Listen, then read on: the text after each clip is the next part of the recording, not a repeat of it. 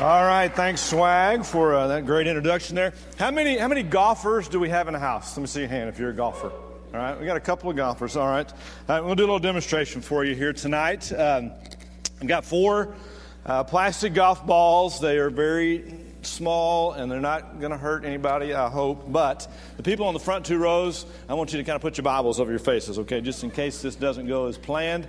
Uh, but uh, you got a little golf ball now. Whoever catches these golf balls gets a free T-shirt uh, after the, after it's over. Okay, you take it to Austin afterwards, and he got a free T-shirt for you. So uh, I came in here. I actually practiced this this afternoon, and, and it went pretty good. Now, the ball probably won't hurt you, but watch that. Especially the first two rows. Watch for the tee, okay? Because the tee broke earlier, and it kind of goes in there. And okay, so anyway, here we go.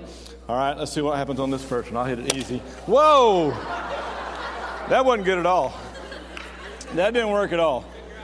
Let's, uh, let's just try it this way, okay? Now, be real careful here, okay? Y'all watch out on this one, all right? We'll see if we can get this one up high. No, that one didn't work either. You know, this went a whole lot better this afternoon I was in here by myself uh, hitting these things.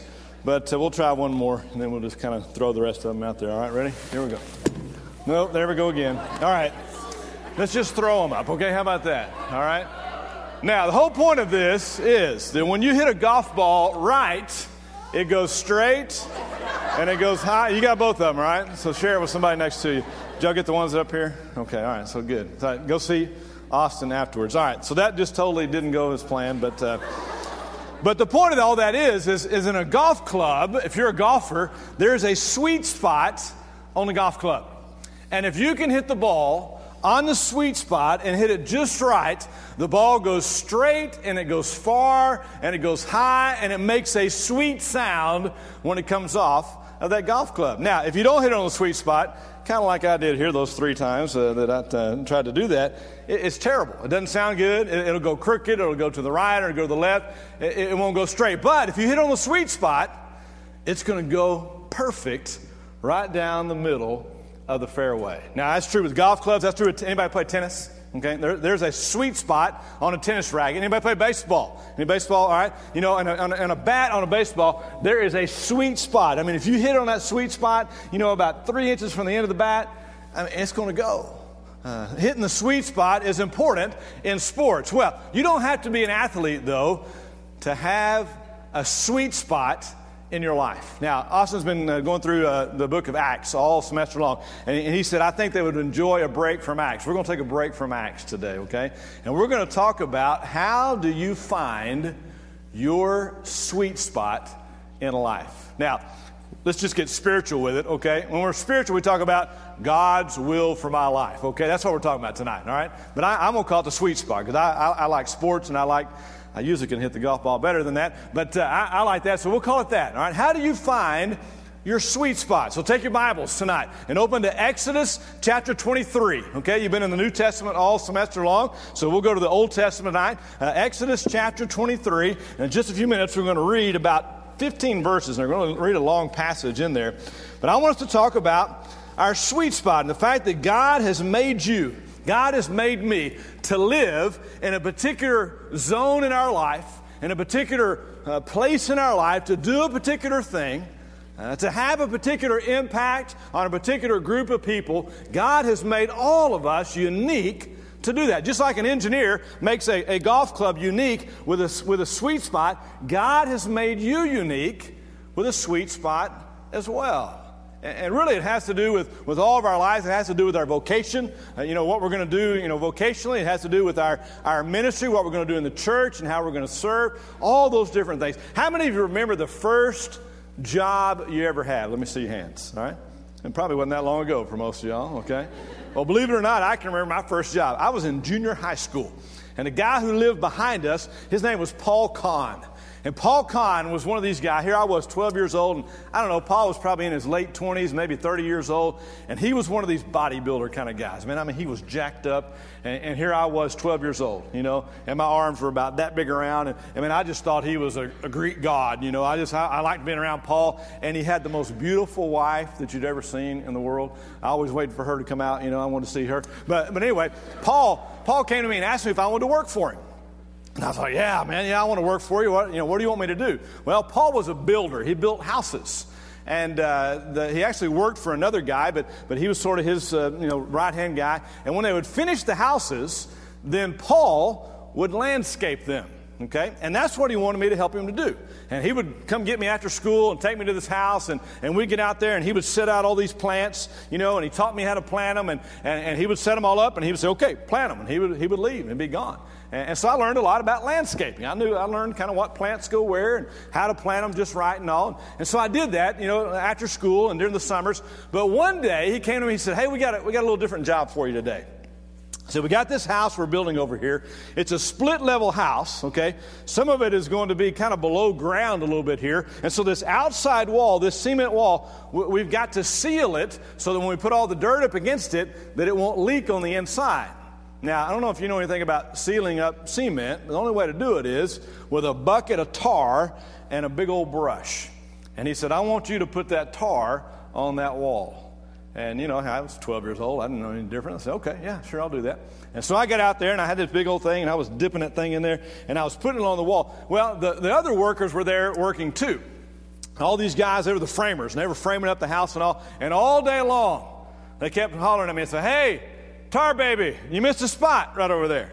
And, and, and I didn't miss a spot on myself because I had tar all over me. I mean, I had it on my shoes, I had it on my pants. At one point during the day, uh, my boss had gone, Paul had gone, and, and the, the, the roach coach came by. Anybody know what the roach coach is? Nobody knows what a roach coach is? You ever been to a construction site when the, when the truck comes up and they got drinks and, and, and snacks and all that? We called them the roach coach because there was a lot of roaches that ran around with it inside the truck. But anyway, roach coach came up and I went running over there to get me a drink and, and I was kind of walking back with my drink and I saw my boss driving up and I didn't want him to see me not working. So I took off running back over there. I had my Coke in my hand. I was running, and I tripped and I fell, and I landed on a thing of nails that goes in a nail gun. Okay? All right, you can't see it maybe from way back there, but but that scar right there is you like my socks tonight. That um, that scar right there is from that deal. And, and, and, so here I am. I'm bloodied. I got tar all over me. And, and Paul says, I can't take you home. Your mother will kill me if I take you home. But you know what I learned that day? I learned that I did not want to be a tar baby the rest of my life, okay? So stay in school or you're going to be putting tar on walls for the rest of your life. That was not my sweet spot. Uh, God had another sweet spot for me, and I'll, I'll get to that in a minute how I got there. But that's what I want to talk about tonight. What is your sweet spot? What is it that God has created you to do, that He's put a passion in your life to do? And how do you figure out what that is, okay? I'm, I'm going to promise you something tonight. When we leave here tonight, you're going to know what God's will is for your life. Some of you have been looking for it. Some of you have been wanting to know, hey, God, what is, what is your will for my life? I'm going to make you a promise. When you leave this building tonight, you're going to know what God's will is for your life, okay? That, that a pretty good promise? Uh, right, you're probably saying, how in the world are you going to keep that? Well, let's just see, okay? But let's read, begin with here in Exodus chapter 23. At this point, the Israelites are in the wilderness. Uh, they'll be there for 40 years and three more books of the Bible, okay? Uh, and here in Exodus, God is giving them all these laws and these regulations and these rules they're supposed to follow. But here in chapter 23, he takes a break from all the laws and the regulations and he talks to them about their future, okay? You might say he talks to them about their sweet spot about his will for their life. Now, I'm going to read a bunch of verses. We're going to read verses 20 through 33. Uh, and I know it's a lot of verses, but, but follow along with me. And I want you to just listen to how God tells them, I'm going to show you what I have for you. I'm going to show you what your sweet spot is. Right, so let's begin reading verse 20. God says, See, I am sending an angel ahead of you to guard you along the way and to bring you to the place I have prepared. And by the way, anytime in the Bible you see the word angel, you probably think in your mind, wings and, and, you know and halos and all that kind of stuff and, and i guess that's okay. But what you need to think about is messenger. Because an, the word angel in the bible means a messenger. So god was sending a messenger to them to give a message all right? All right let's continue on. Uh, verse 21 pay attention to him and listen to what he says. Do not rebel against him for he will not forgive your rebellion since my name is in him if you listen carefully to what he says and do all that I say, I will be an enemy to your enemies and will oppose those who oppose you. My angel will go ahead of you and bring you into the land of the Amorites, the Hittites, the Perizzites, the Canaanites, the Hittites, the Jebusites, and all the otherites, and I will wipe them out. Do not bow down before their gods or worship them or follow their practices. You must demolish them and break their sacred stones to pieces. Worship the Lord your God, and his blessing will be on your food and water. I will take away sickness from among you, and none will miscarry or be barren in your land. I will give you a full lifespan. I will send my terror ahead of you and throw into confusion every nation you encounter. I will make all your enemies turn their backs and run. I will send the hornet ahead of you to drive the Hittites, the Canaanites, or Hivites, the Canaanites, and Hittites out of your way. But I'll not drive them out in a single year because the land will become desolate and the wild animals too numerous for you. Little by little, remember that, we're going to come back to that a little later, right? Little by little, I'll drive them out before you until you've increased enough to take possession of the land. I'll establish your borders from the Red Sea to the Sea of the Philistines and from the desert to the river. I will hand over to you the people who live in the land, and you will drive them out before and will drive them out before you. Do not make a covenant with them or with their gods. Do not let them live in your land, or they will cause you to sin against me, because the worship of their gods will certainly be a snare to you. Now, I told you it's a long passage, but I hope you heard God guiding them, God directing them, saying, I'm going to send you to the land of Canaan, to the promised land. And there I'm going to bless you. There I'm going to use you. There I'm going to put you in your sweet spot so that you can serve me and be obedient to me. So, with sort of that passage in mind now, let's think about this question for us. All right?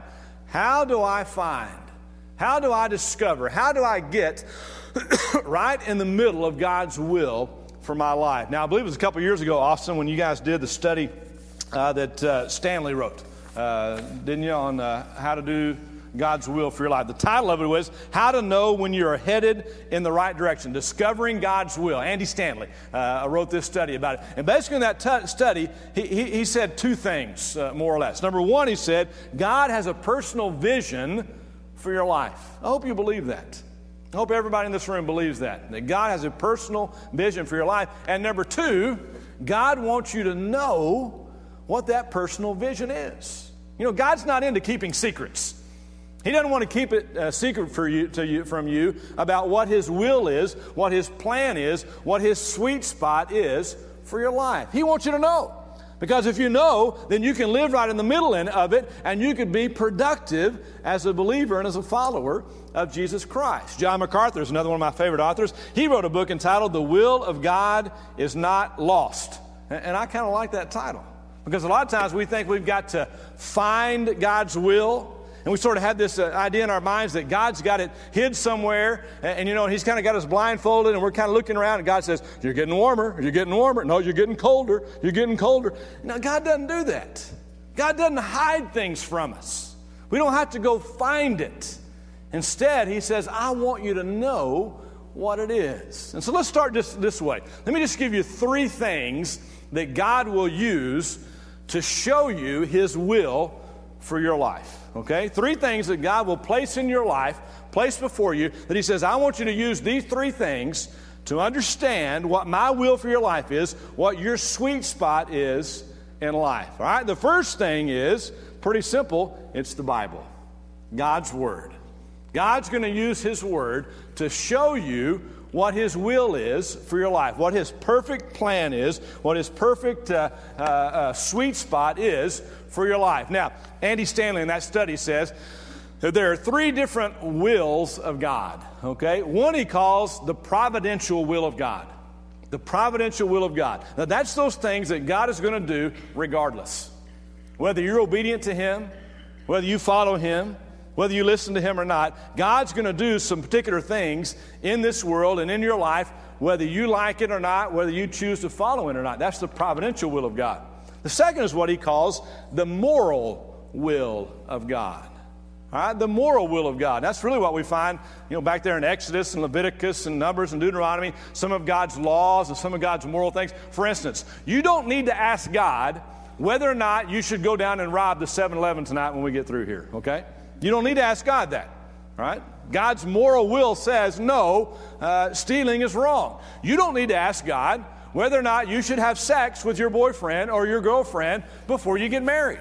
That's not something you need to ask God whether or not you should do. That's a part of God's moral will, and He's very directive and very clear about that right here in this Word.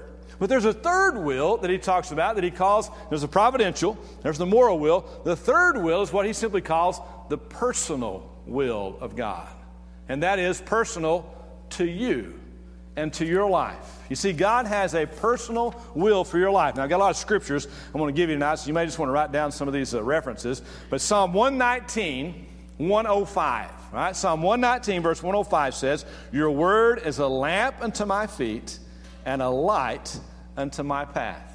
You see, that's what the Bible is. The Bible is a light to my path. It shows me where God wants me to go and what He wants me to do. So, you want to know what God's will is for your life? Open this Bible.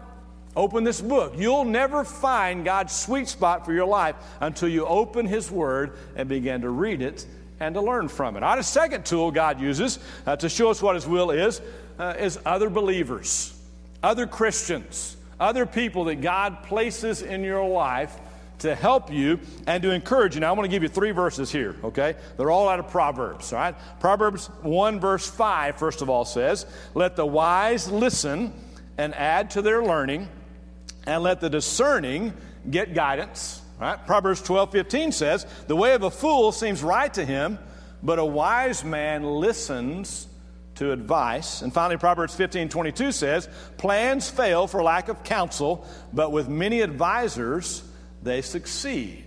If you want to find your sweet spot in life, if you want to find God's will for your life, you would be wise to listen to other believers around you. Now, sometimes that could be older believers, sometimes it might be people your same age. God might even use somebody younger than you. Uh, chances are, though, for the most part, it's probably older people than you. Dorothy Huffstutler was one of those people in my life. When I was 17 years old, getting ready to be a senior in high school, uh, I really began to pray and ask God, God, what, what, what is your sweet spot for my life? Now, I didn't call it back, back then. I just I said, God, what's your will for my life? Had no idea where I was going to go to college, what I was going to study, what I was going to do with my life. And so I just really began to pray about that. And God used Dorothy Huffstutler. And I don't remember how old she was. It seemed like she was 95 back then. Uh, but, you know, she probably wasn't. Uh, I went to her funeral just about two years ago. But Dorothy Huffstutler, every time she would see me in church, uh, she would come up to me and she'd say, God's going to call you to be a preacher. God's going to call you to be a preacher. And I remember thinking she was a little kind of crazy, you know. And, I mean, after all, she was 95, at least in my mind.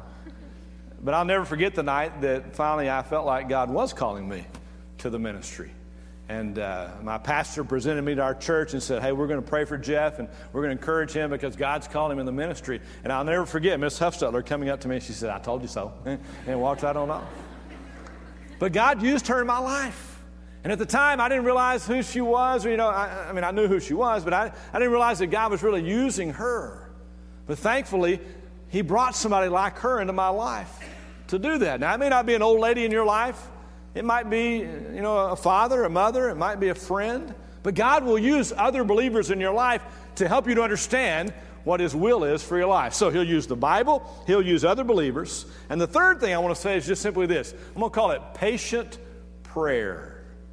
Patient prayer. God will use patient prayer in your life to show you what His will is for your life. Now, just a moment ago, when we read Exodus 23, verse 29 and 30, I said I wanted to go back to that. Remember what it said? It said, God told them He would drive them out little by little. You see, sometimes God reveals His will for our lives, His plan for our life, our, his sweet spot for our life, and he does it little by little. That's why I said patient prayer.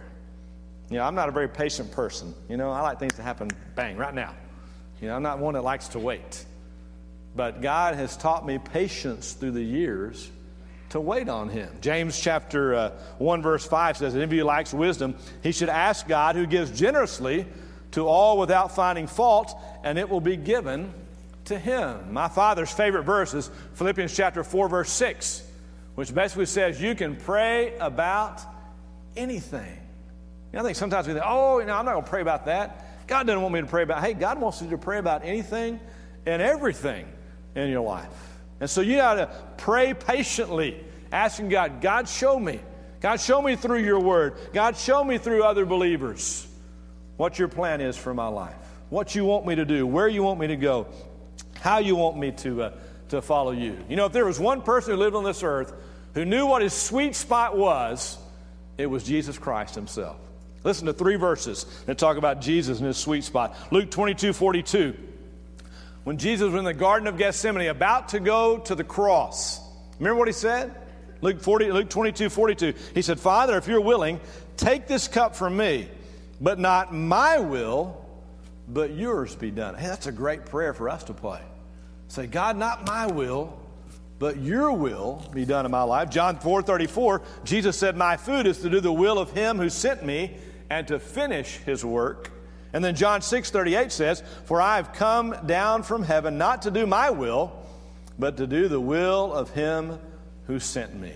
You know, the very essence of the Christian life is to do God's will for our life, to do exactly what God created us for, what He gifted us for, what He prepared us for, what He put a passion in our hearts to do.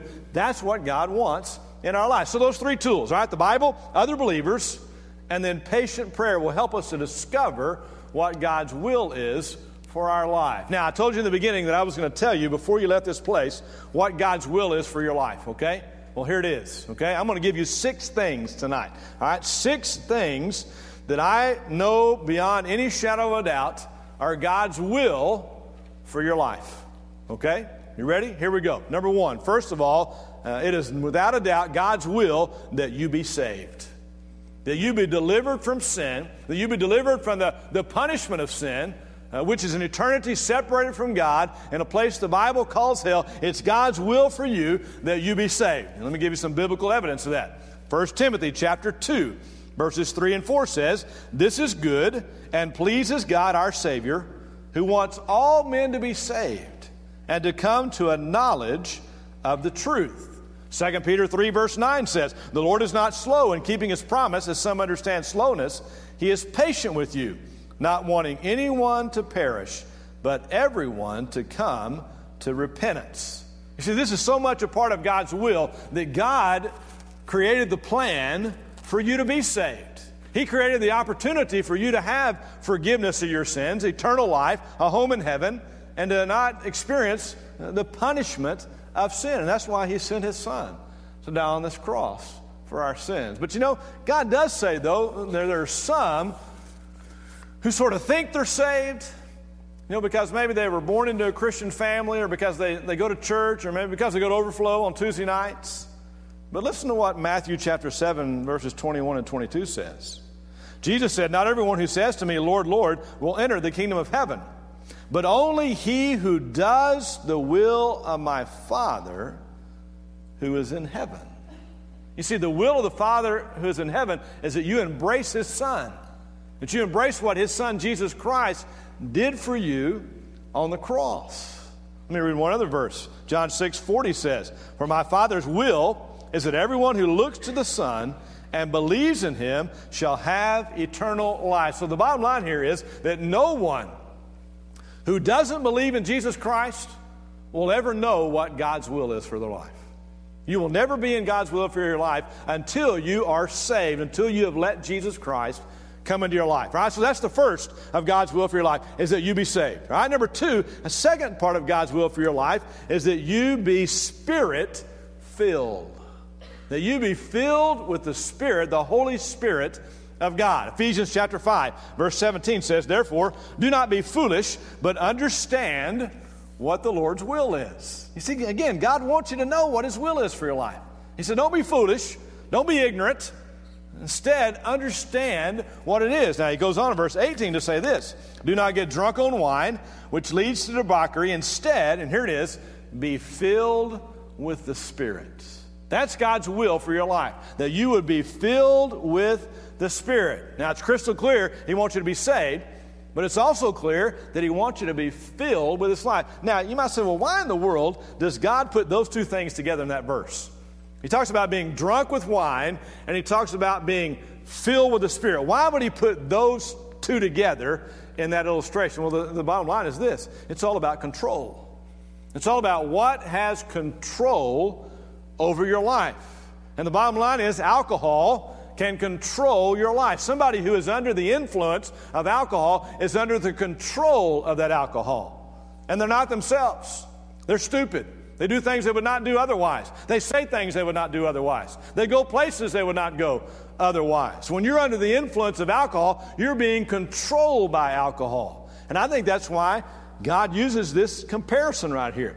He says, instead of being controlled in that way, he says, I want you to be controlled by the Holy Spirit of God. And by the way, when you are saved, when you let Jesus Christ come into your life to be your Savior and Lord, the Holy Spirit comes into your life as well.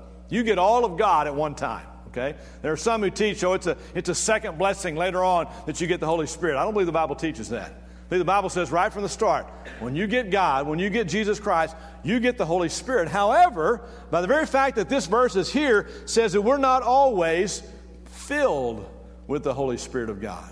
We've got the opportunity to have Him, but we're not always filled. And by the very fact that it says, be filled with the Holy Spirit, says it's really kind of a day by day thing. Every morning we got to wake up and say, okay, God, I'm going to let your Holy Spirit fill my life today. I'm going to let you come in and have control of my life.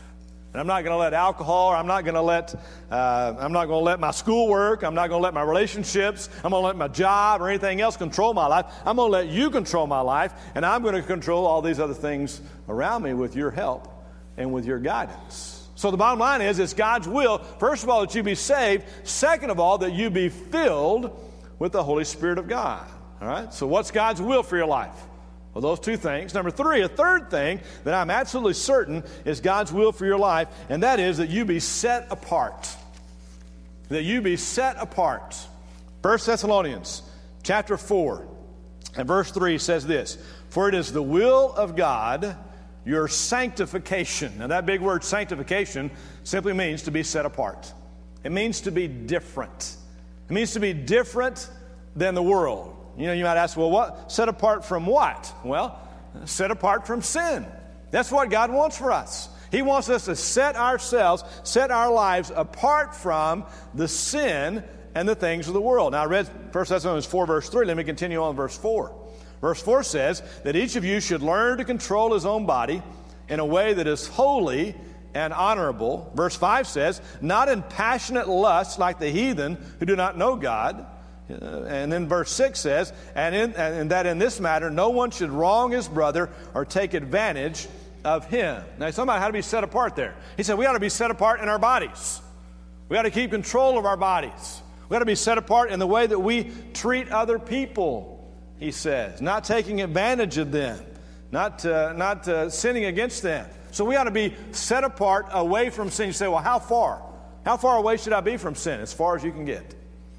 As far as we can get, that's how, how much separate God wants us to be in our life. So, what's God's will for your life? Number one, you be saved.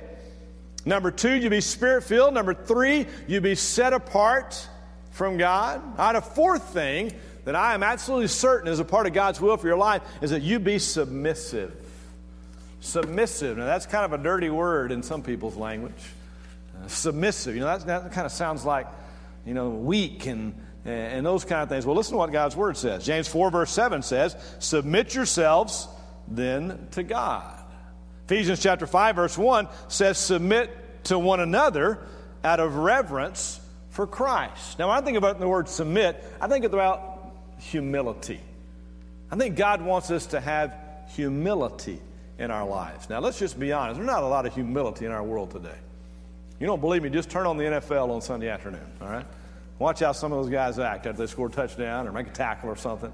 You know, it's all about me. It's all about what I'm doing. You know, they all want to, all want to draw attention to ourselves. But God says part of His will for your life is that you live a humble life, that you be submissive. 1 Peter chapter 2, verse 15 says, For it is God's will that by doing good you should silence the ignorant talk of foolish men. You know, if you're not humble, there's going to be some ignorant talk about you. Foolish men and women are going to talk about you. But if you are humble, if you are submissive, then people are going to speak well of you in your life. All right, so what is God's will for your life? That you be saved, that you be spirit filled, uh, that you be submissive, that you be set apart. Right, number five, a fifth one uh, from God's word. Fifth part of God's will is that you suffer. Somebody said, Oh, hold on now. I like the first four. I don't know about this one, though. Suffer? Really? Well, well listen to 1 Peter 3, verse 7. He says, it, it is better if it is God's will to suffer for doing good than for doing evil. You see, the Bible says that God wills our suffering because He knows what it does for us. He knows how it shapes us and molds us and gets us exactly how He wants us to be for Him. 1 Peter 2.20 says, If when you do what is right and suffer for it, you patiently endure it, this finds favor with God. You see, God is pleased when we suffer for doing what's right and we endure it. 1 Peter 4:19 says, "Therefore those who also suffer according to the will of God shall entrust their souls to a faithful creator in doing what is right." You see, when you suffer for doing what is right, when you suffer for being a believer, for following Christ, God says you're doing what is pleasing to him what is honoring to Him. Now, if you suffer what is doing wrong, what you for, uh, for doing what is wrong, that's just discipline. Okay, that's God's discipline in your life, or maybe the world's discipline. But when we suffer for doing what's right, that's when we honor God and we lift up His name. I can tell you, it's God's will for your life that you suffer for Him sometimes. You know, sometimes you know, if, if, you, if your testimony is it's easy to be a Christian, and I would say to you, you're not being the kind of Christian God wants you to be. Because being a Christian is not easy a lot of times. You know, going and walking on the campus at UNT or at TWU and being a Christian, that's not easy. That's not easy because Satan is alive and well on both of those campuses. And he didn't want Christians running around. He didn't want you going around uh, doing the things we're talking about here. And so if you choose to do that, you're going to suffer. You're going to suffer some embarrassment sometimes. You're going to suffer some, some, some chastisement sometimes, maybe some, some uh, uh, ostracizing uh, uh, particular groups and, and areas and so forth. You're going to suffer as a Christian. And God says, That is my will for your life. All right, finally, the last one, number six. God's will for your life is that you be thankful. That you be thankful for what God does in your life. 1 Thessalonians chapter 5, verse 18 says, Give thanks in all circumstances, for this is God's will for you in Christ Jesus. A constantly grateful heart always rejoices. It's always thankful for what God does in our life. Now, I know in this room there are lots of different backgrounds, uh, lots of different homes you come from. Some of you come from very wealthy families.